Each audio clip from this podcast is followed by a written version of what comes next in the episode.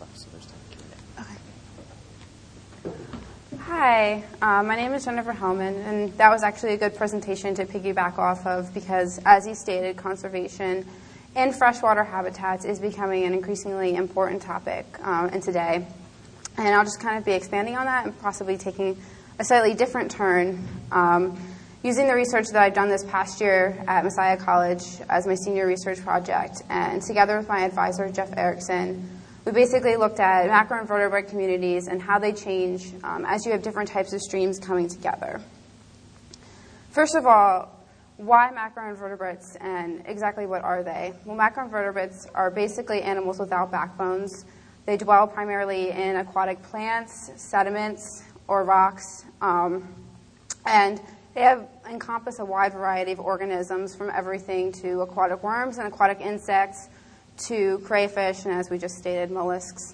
And they're very important for study for several reasons. First of all, they have a nearly ubiquitous distribution. You can find them in freshwater habitats, saltwater habitats, temporary or permanent aquatic habitats, as well as very clean habitats and very polluted habitats. And that's one of the important things for studying them is that you can use, you know that they're going to be there even if the area is very polluted. So basically, you can evaluate the type of habitat and the health of the habitat based on what's there and also in what numbers they're there. Additionally, macroinvertebrates occupy a wide variety of trophic levels. So some serve as predators for other smaller macroinvertebrates. Some eat the organic material on the bottom. Some eat algae and all serve as prey for larger organisms. So they're basically intermediates in the food chain. So changing the community or eliminating the community in general would really disrupt the natural flow of the ecosystem. So basically, the premise was, well, what are the potential factors that are affecting the communities and, you know, in order to prevent changing them? Because freshwater habitats are constantly undergoing different changes, whether you're doing bank stabilization or having the land cover being removed or, you know, even changing the flow of the stream. So knowing what factors potentially affect the structure of the community can help you understand what conservation measures you can take to, you know, still maintain the quality of the habitat that you're trying to preserve. So nothing has really been done on what happens when different types of streams intersect. Basically, all the information that we have is slightly irrelevant, but other studies have shown that velocity is the stream flow is very important, especially in habitats that are either temporary or have dams. And the change in velocity can often eliminate some of the less tolerant orders, whereas allow the more tolerant orders to continue to thrive. And in all types of habitat, substrate seems to be an important indicator of what you'll find there. Some organisms prefer more of a sandy, gravel-based substrate because they need the substrate to be able to build their protective cases, whereas others require large interstitial space and gravel to be able to have an oxygen exchange or habitat or even a food source. And additionally, algae can make a big difference whether or not you have too much algae, so that prevents the prevalence of organisms that perhaps require bare bedrocks to grow, or whether you just have the right amounts that can provide a good protection from the flow of the stream as well as a good habitat and food source. But many scientists obviously think that it's a combination of many of these environmental determinants, you know, whether it's the aforementioned or, in addition, depth or chemical composition of the water. So basically, how do these factors change as you have different stream types? Well, streams differ. Limestone and freestone streams differ primarily in three ways: formation, underlying bedrock, and the water source. Limestone streams basically come from an underwater source, so they tend to form very quickly from a spring. And because their primary water source isn't from rainfall or water going into the stream, they tend to have minimum temperature and flow fluctuation, and they usually have a year-round cool temperature. And they have to have a high alkalinity of over 140 milligrams per liter, which basically allows them to be highly buffered and to have a slightly more basic acidity or more basic pH, because you have the weak acid reacting in the like reacting with the rocks and creating chemicals for release into the water. Contradictory to that, freestone streams often are slow forming and tend to start as a small trickle and go into a wide river. And they, since their water comes primarily from rainfall, they are widely fluctuating. And since their rocks are more resistant to chemical and mechanical weathering, they don't have the chemicals coming off the rocks, so they tend to be slightly more acidic and less fertile. However, they do tend to have a higher diversity, especially in wild and aquatic insects. So that's just some of the natural differences between the stream types. So basically, the purpose of this experiment was twofold. First of all, was to look at whether or not there are significant differences in the communities between limestone and freestone streams, and then if there were, what factors are the primary determinants of this change. Now, we had two primary sites, and for the purpose of this talk, I'll be focusing mostly on the second site. But the first site was the Yellow Breeches. It took place right on campus in Grantham. And the Yellow Breeches is a freestone stream, but it's limestone influenced. And Trout Run came into the site was where Trout Run came into it, which is a freestone stream. But the second site was at Coover Park, which is only a few miles away from the first site in Dillsburg. And Dogwood Run runs through the park, which is a limestone stream. And then Dogwood Run is actually a tributary of the Yellow Breeches, but at one point a sandstone stream enters it. And the streams at this site are rather small, and they're only a couple meters apart. As far as looking at the sites, we basically had 10 different sites. 4 were downstream of where the two streams intersected. 3 were in the limestone stream and 3 in the sandstone stream.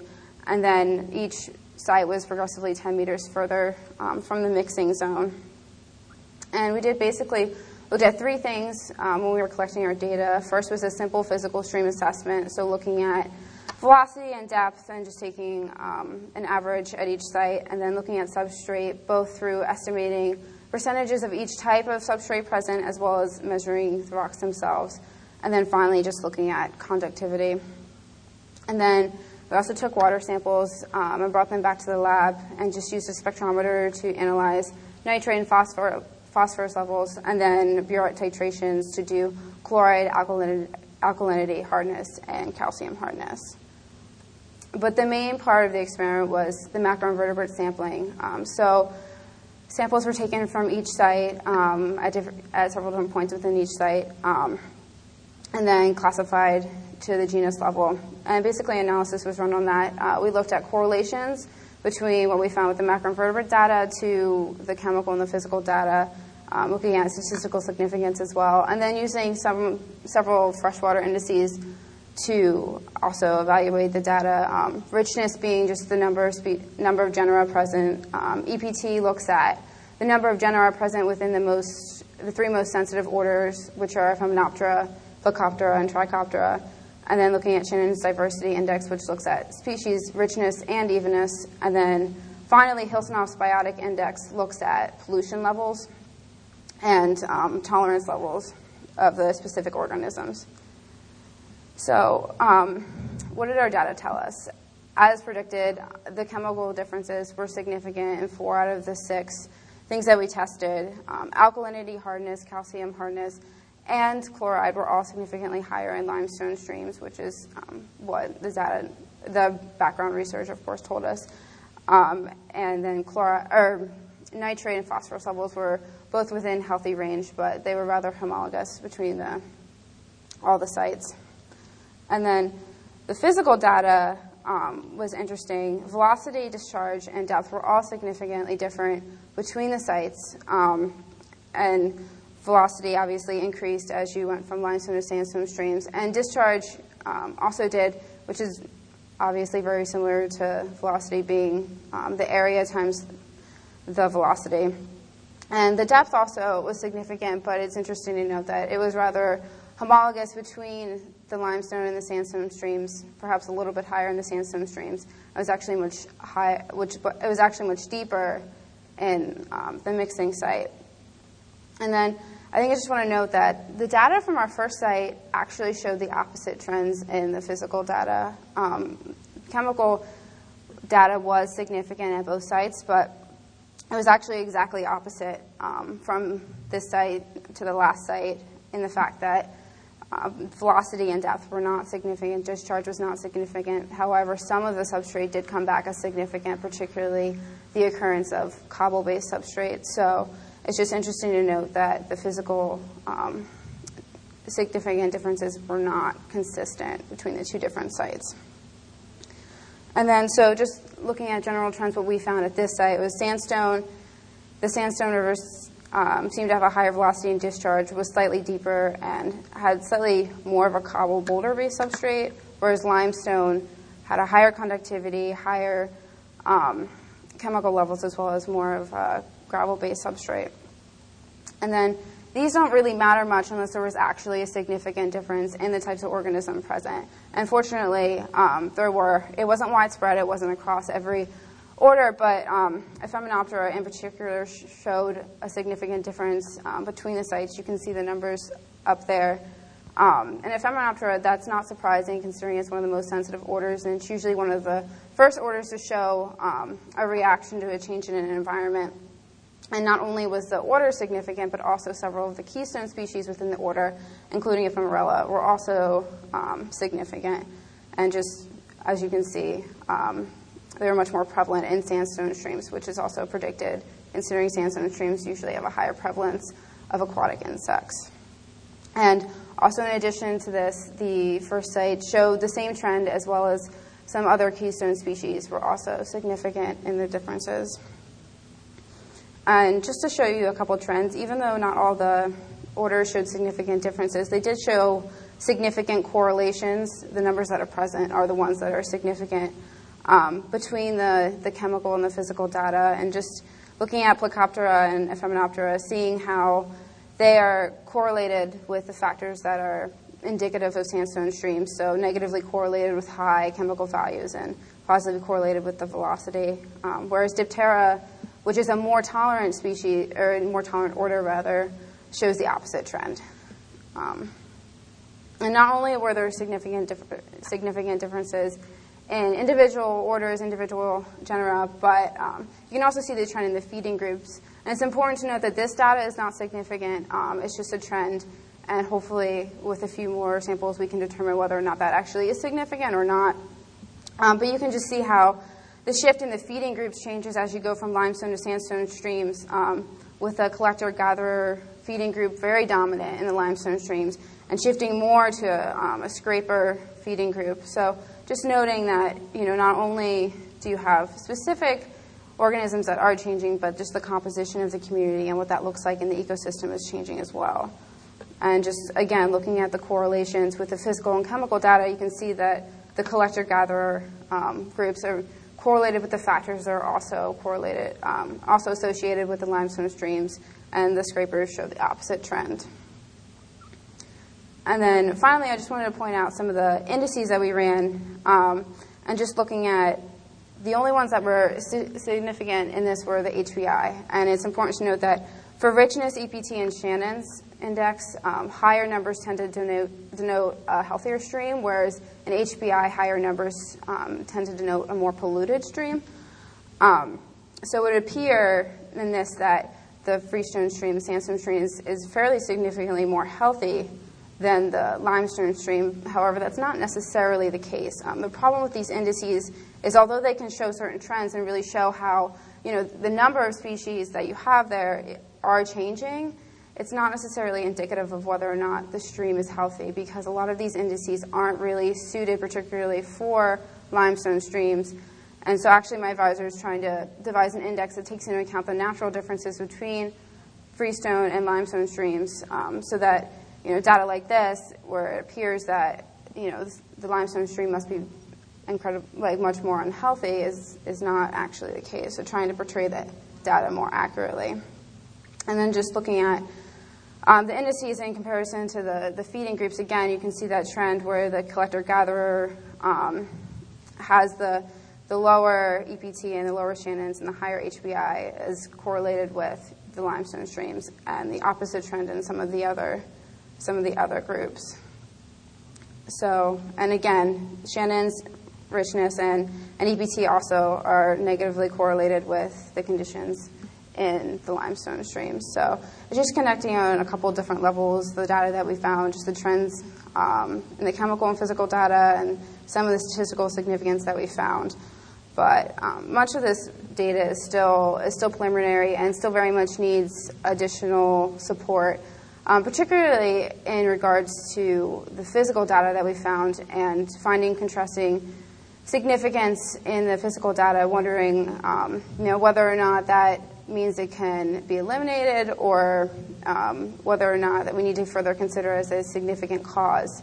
I mean, obviously the chemical data stays significant and can be probably contributed as a factor contributing to this change.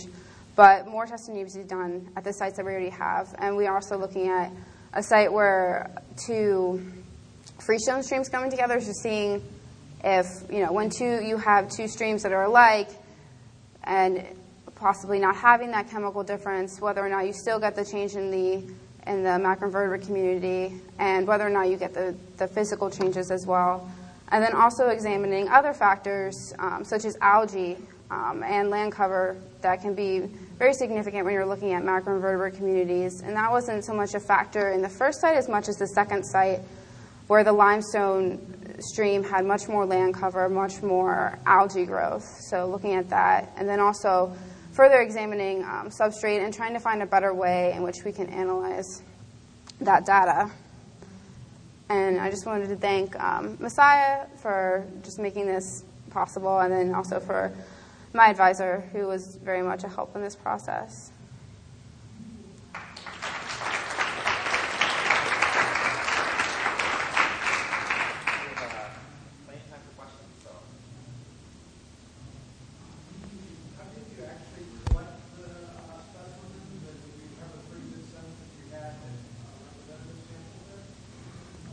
Well, basically, according to EPA, it's as long as you take one net and take several spots within each site, usually it's about 5 spots within each site, and as long as you're having the same person do it, sometimes the size of the sample does greatly vary based on the substrate present, how easy it is to obtain the macroinvertebrates, but EPA protocol is basically that if you have a consistent collection method, that the variation in your sample size or in what you're getting is due to the actual environment and not in the collection protocol.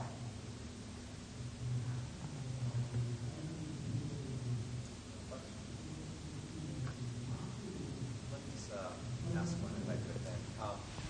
You had mentioned that your advisor was thinking about creating a synthetic or an alternate indice. Mm-hmm. Do you have any thoughts as to what you think go into either based upon this particular study or other work, how you would create an alternate index?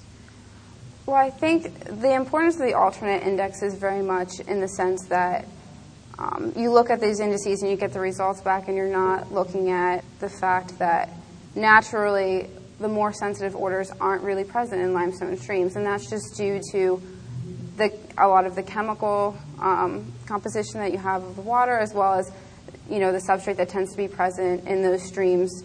So you look at that data and it seems that it's really unhealthy, but it's actually not. And so really focusing on, I guess, changing, giving different organisms different values, and realizing that those values change based on whether or not you have a limestone stream or whether or not you have a freestone stream. And so not giving so much weight to the more sensitive orders, because you're not just looking at pollution, you're looking at natural differences as well. So I guess, does that answer your question? I have a question.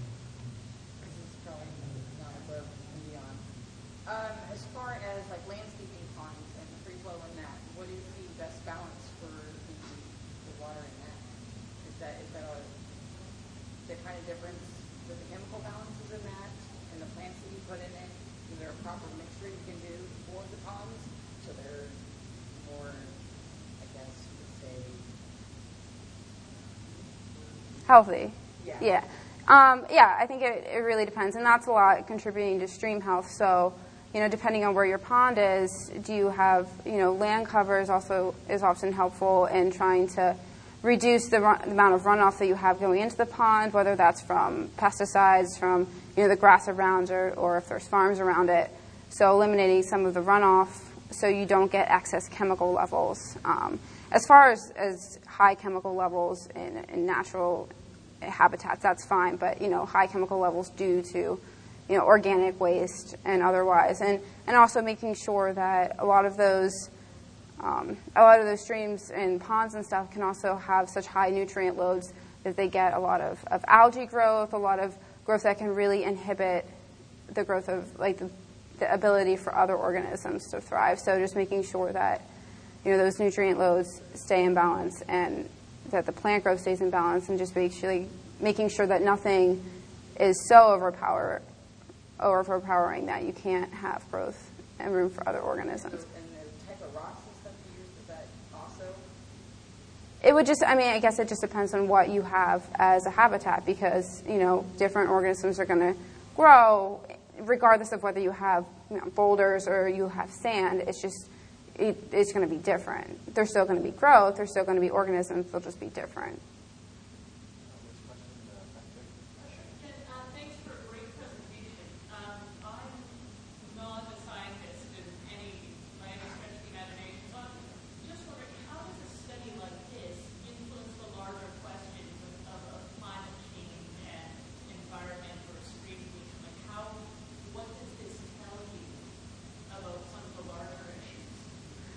Well, I think a lot of the larger issues go back to how we're changing the environment and how we're molding it to fit our needs instead of allowing us to work around what already exists. So having the expectation that we can come in and change a stream, change the banks, change the way it flows, is kind of an immature assumption, because you don't realize that one change can affect something else, can affect something else, can affect something else, until you have the entire ecosystem is completely different.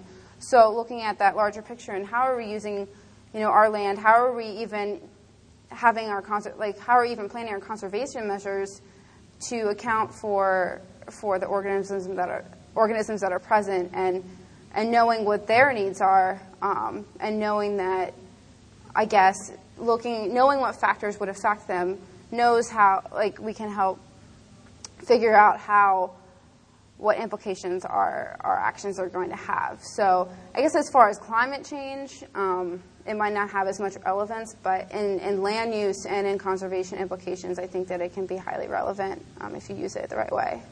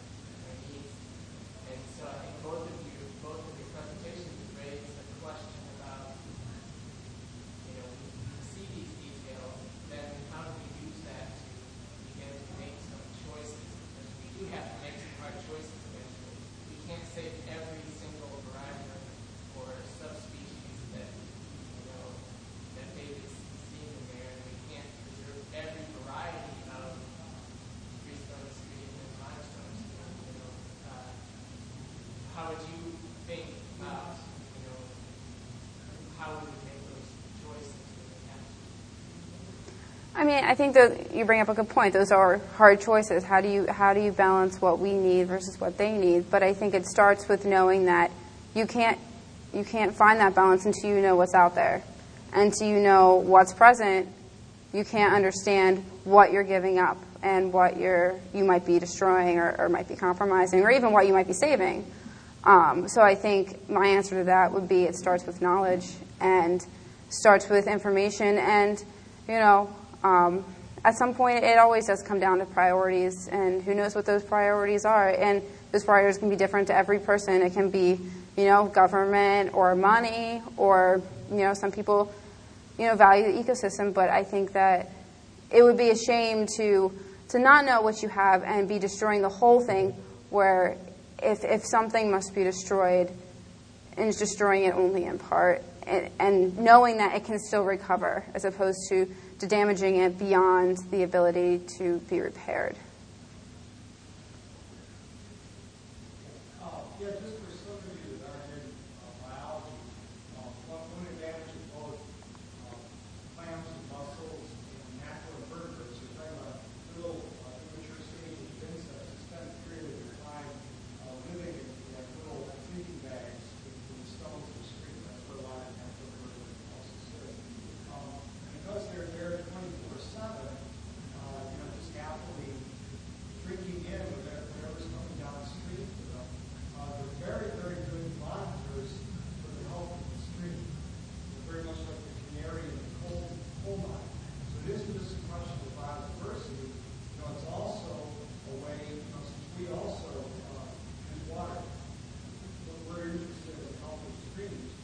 And so, you know, it's kind of like trout streams are the same function, but more people know about trout being sensitive. If you have little insects and little mussels that are very sensitive to particular toxins, maybe the bat will only flush the toxin down the stream at midnight on Saturday night. You know, but the mussels and the macrovertebrates know, you know, they die. So if something, they disappear, you know, something that's very sensitive to toxins, and you're making drinking water out of that stream, immediately you know that there's a problem at some point.